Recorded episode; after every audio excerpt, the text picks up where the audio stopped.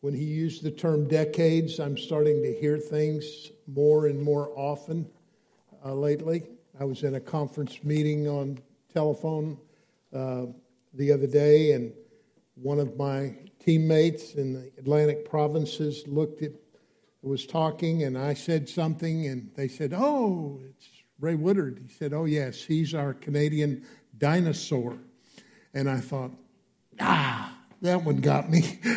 that I'm the dinosaur, but then I began to reflect back on it and I realized it was the Lord's way of getting even for my mother because years and years ago, we went to where my mother was born, and I was walking around the yard with her, and I said, Mother, where did you park your dinosaur?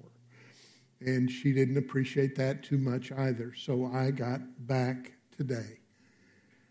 37 years ago, next week, uh, an event occurred that I will remember for the rest of my life. It was a transforming event in my life. Uh, no, it's not my wedding. My marriage is 45 years in June of this year. But in mid August, I got to experience in 1983 my first hurricane. Now, I'd been through a tornado, I'd been through an earthquake, but I had never been through a hurricane. And Alicia, a small hurricane, and off the Atlantic, had come through the Gulf of Mexico and had made its way to the south shore of Padre Island and was starting up the line toward Houston, where I had just moved two months earlier. A category three hurricane that would ultimately do $3 billion worth of damage seemed to be aiming for my house. And I thought that hurricane is coming with such incredible force that it'll be destroyed. I remember my father in law in South Houston traveling over to our home to make sure that we knew how to handle an, a hurricane. So he stayed with us as the hurricane approached and got closer and closer. I remember getting up in the middle of the night, and all my family was huddled in a hallway at the bottom of the stairs of our townhouse. And my father in law is sitting upstairs looking out a plate glass window, watching the storm outside. Now, for those of you that have ever been through a hurricane, that's crazy. You just don't look out a, stain, a pane of glass because of the possibility of it blowing out. But I found myself sitting beside him watching the storm out the window as the windows began to shake and I saw things flying around outside. And all of a sudden, it became incredibly still and quiet. He said, Come on, come with me. And I went, What? He said, Rushed downstairs past the little gathered family that I had all packed in with pillows and quilts and blankets to protect them. And out the back door we went and into the backyard of my house in the middle of a hurricane. And I noticed around me none of the tree leaves were moving. And I said, What is happening? He said, Look up, look up. And I looked up, and there above us was the most beautiful starry sky I had ever seen. He looked at me and he said, You're in the eye of the hurricane. It has come directly over your house. And for a few moments, it will be quiet and it will be still. And he said, And then we've got to get back inside quick. Because the dirty side, what they call the dirty side, the backside of a hurricane will come through. And that is what all, caused all the damage.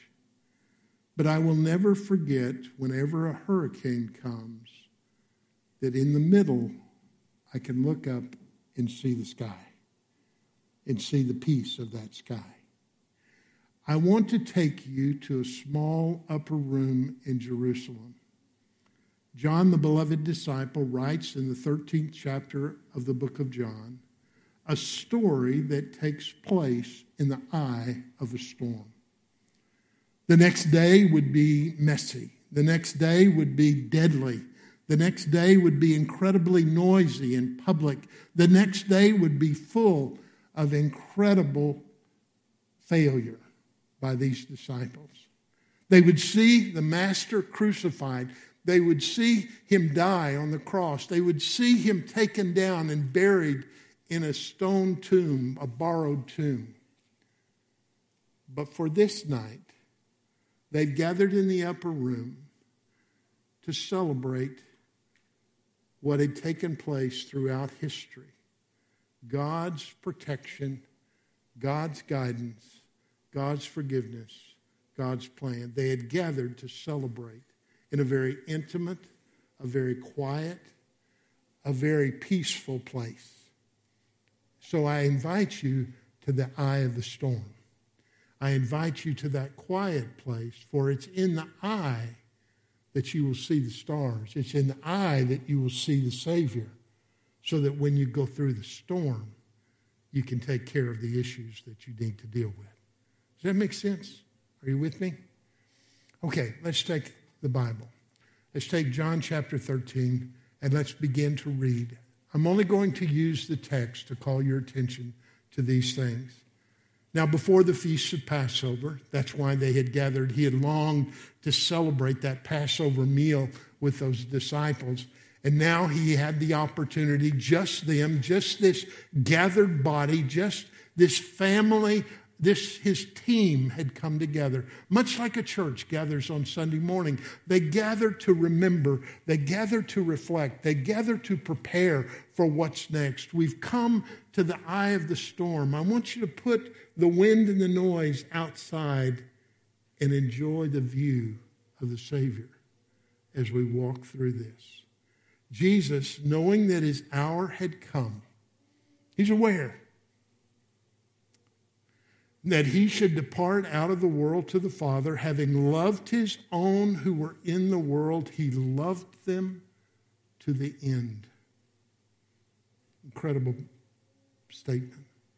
And during supper, the devil, having already put into the heart of Judas Iscariot, the son of Simon, to betray him, had already happened.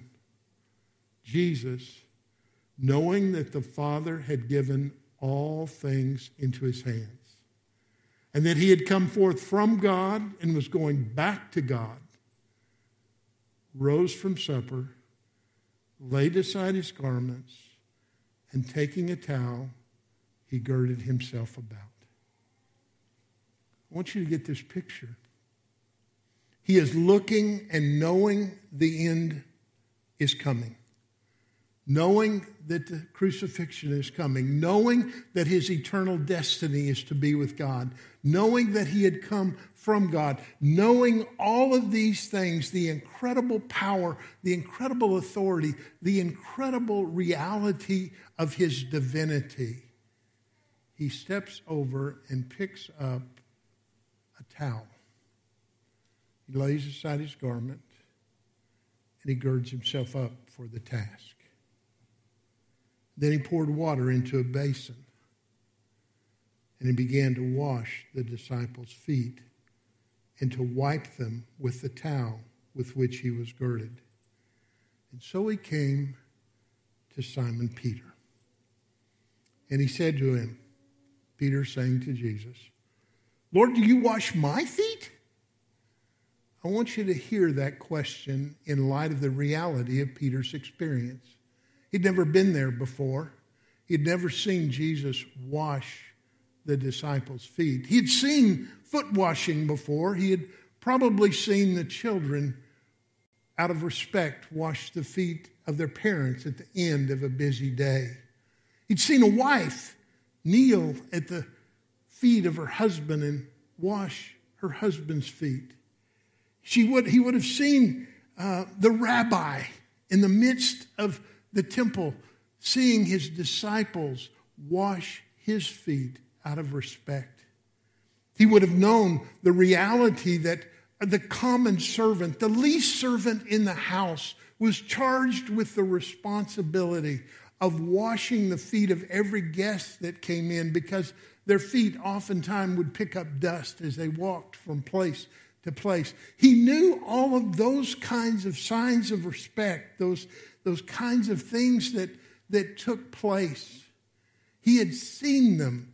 He had observed them. He had seen the hospitality in a home exemplified as that humble servant would prepare the feet of a guest coming into the house. He would see the respect of that rabbi and that mother and that father that child and that parent. He would have known the necessity of having clean feet. I can wash my own feet and prepare. But you, Lord,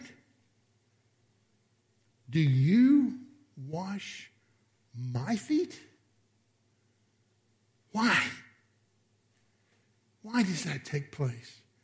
Notice what he says. And Jesus answered and said to him, What I do you do not realize now, but you shall understand hereafter. Typical of Jesus' parables being taught, the lesson would be after the fact, not in the middle of the action. In this case, he said, You don't, you don't understand what I'm doing, but it will come to you. Peter said to him, Never shall you wash my feet. Can't you imagine? He has an image of who Jesus is to be, how Jesus is to be respected, how Jesus is to be honored, and not mine. I'll do my own. You can't handle my feet. I know that uh, my I look at my wife's feet oftentimes, and ever since we've been married, she's had the most beautiful feet. And then I take off my socks and look at mine, and I want to hide them as quickly as possible. They, they don't need to be there. Don't anybody touch my feet. Don't handle that crooked toe.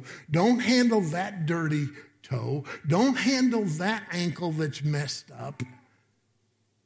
Oftentimes, is that not the way we come to Jesus? We try to cover up, we try to hide, we try to pull back. We don't want him to see that part of us after all. We know we're eternity, we're settled for that, but to see the little failures, the commonplace things, the statements we wish we could take back, don't bring those up to him. I would imagine Peter felt many of those things in that moment. But notice what Jesus says to him. Simon, Simon Peter said to him, Lord, uh, no, let me move back up. Never shall you wash my feet, Jesus answered him. If I do not wish you, you have no part of me. You mean this is a test of whether I'm accepted or not if you wash my feet?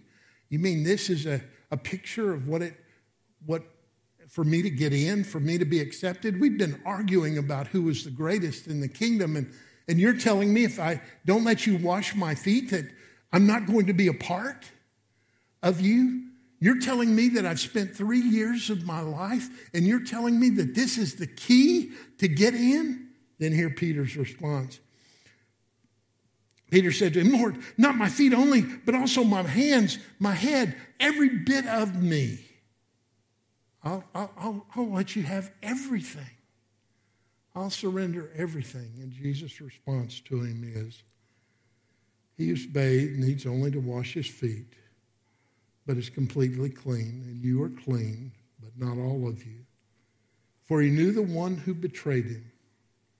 For this reason, he said, Not all of you. He looked around the room as he and Peter were having this confrontation, sees Judas over in the back. All of you are part, all of you are clean, all of you are prepared, but not all of you. Judas is there. And so when he had washed their feet and taken his garments and reclined at the table again, he said to them, Do you know what I've done for you? You call me teacher and Lord. You're right, for so I am. If I then, the Lord and the teacher, wash your feet, you also ought to wash one another's feet. For I gave you an example that you should do as I did to you. You should do as I did to you.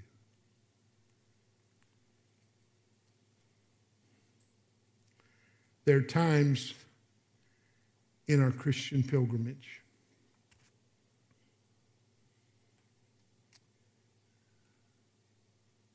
when memories come back to us quickly. I believe there are two times this came back to Peter.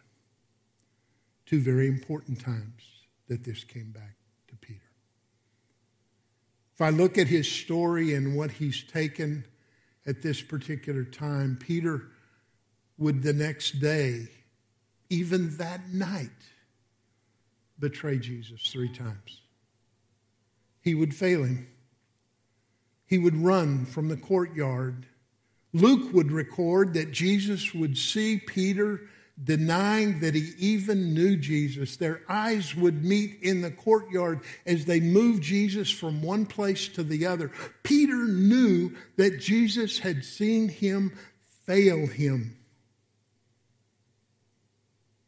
And he would run. And as he would run, the scripture would record we know not where he was during the crucifixion. We know not where he was for those that time before Jesus was buried. What we do know is that those men came back to the upper room. They came back to pray together. Peter was one of the elite. Peter was one of the leaders.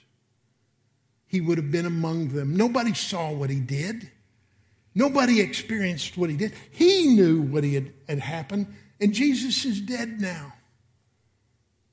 And Peter's with the group, with the tribe, with the family. And Mary and Martha would break in early the next morning on that third day and say, He's alive. Jesus is alive. I wonder what Peter did in that moment. Some would say he stepped back. Some would say he stepped into the shadows because the women would say to, G- to Peter in the midst of that room, they would say, Peter, he asked to see you. Oh, Peter would run to the grave because Jesus had asked to see him.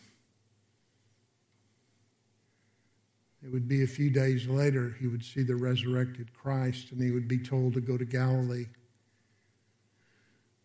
He'd be fishing on the dock and he would look on the shoreline and he would see this man preparing breakfast. And Peter would see the way he broke the bread, the way he prepared the food. Peter would say, It's, it's the master. It's, it's the master. And he would jump out of the boat and he would move as quickly as he could and he would fall at the feet of Jesus.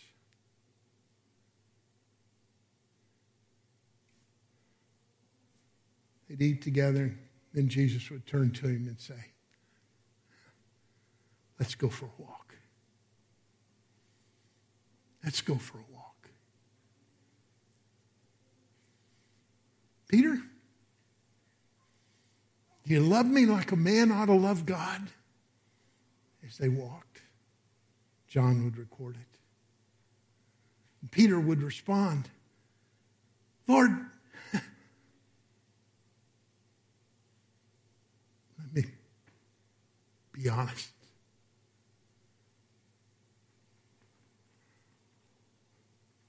I love you like a brother. Take care of my lambs. Trust you with ministry. You're my friend. I'd walk on a little bit further. Peter, do you love me like a man ought to love God? Peter Lord, no more bragging, just reality. I love you like a, a brother. Tend my sheep. Walk on a step further. And then he asked him this incredible question. He said, Peter, do you love me like a brother?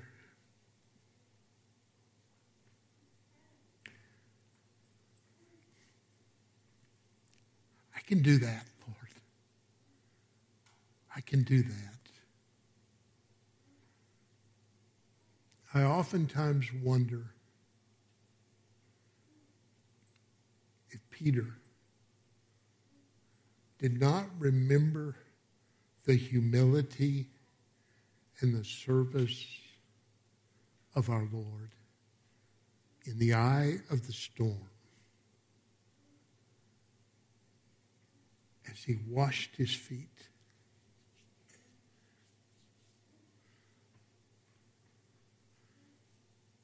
I can't talk to God,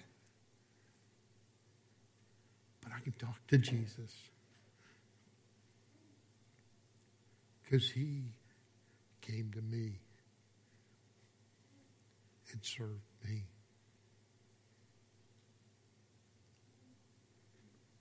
I sometimes wonder in our lives as believers if sometimes our feet get dirty and we need to let the Master clean us up. We need to prepare in the eye of the storm, not in the public eye, not in the messy parts of the world, but in the gathered place where we can let Him have all of us and wash our feet. That makes sense. You see, He did this before the supper was served because he said, I want you to be clean. I want you to be prepared. Does that make sense? Paul would teach the church in Corinth before you take the supper, reflect. Prepare your heart. Check your soul. Check your feet. See what's there. And let the master clean you up. But there's a second lesson that needed to be learned. It was a lesson of the night that Jesus intended for him to get that night. If I have done this for you, look how you treat other people. Look what you do to other people. If this is right for me to do for you, then you do it also for one another. You see, there are people in our world that are struggling with pain and suffering and loss and brokenness that need us to be the instrument of God to serve them in order that they might experience the vitality and the reality of the forgiveness of God. That it's in the midst of me celebrating my forgiveness that I can forgive another and I can lay it down. I wonder if there's a broken relationship or if there's a shattered relationship that needs to be reconciled. I wonder if there's some place that I need to lay down my rights and my expectations and my privileges and my thoughts and serve someone else in order that they might know and experience the reality of Jesus. Does that make sense? Twofold. First for me, but then what he has done for me, I turn and do for others. I be the one who says, I forgive you. I be the one who says, I'll serve you. I'll take on the role of the servant in order that you can have clean feet. I'll make that choice. You see, that I think is the lesson of the eye of the storm. When we pull away as a family, we pour out our heart to the Father and we surrender to Him completely. And then we reaffirm our commitment to each other. And we serve each other. And we're instruments of reconciliation in the midst of our world. As I paint that picture for you today, is there a conversation you need to have with the Lord? Is there a conversation you need to have with another person? We're about to take the supper. Prepare your heart. You're in the eye of the storm. Tomorrow you go back. And for a time, you have an opportunity. Will you take it and experience it today? Let's pray together. Father, thank you. Thank you for this time. Thank you for the reality of who you are. Thank you for your grace. And Father, thank you for this family you put us in. Lord, Peter needed James and John not to be his servants, but to be his friends. That night, Lord, you would look at those disciples and you would say, I no longer call you slaves, I call you friends because I poured everything I have into you. I've trusted you to live out the mission and the ministry of the gospel. Lord, prepare our hearts to remember your sacrifice and yield afresh to your lordship and commit afresh to one another as we gather in this place. It's in the name of Christ that I pray. Amen.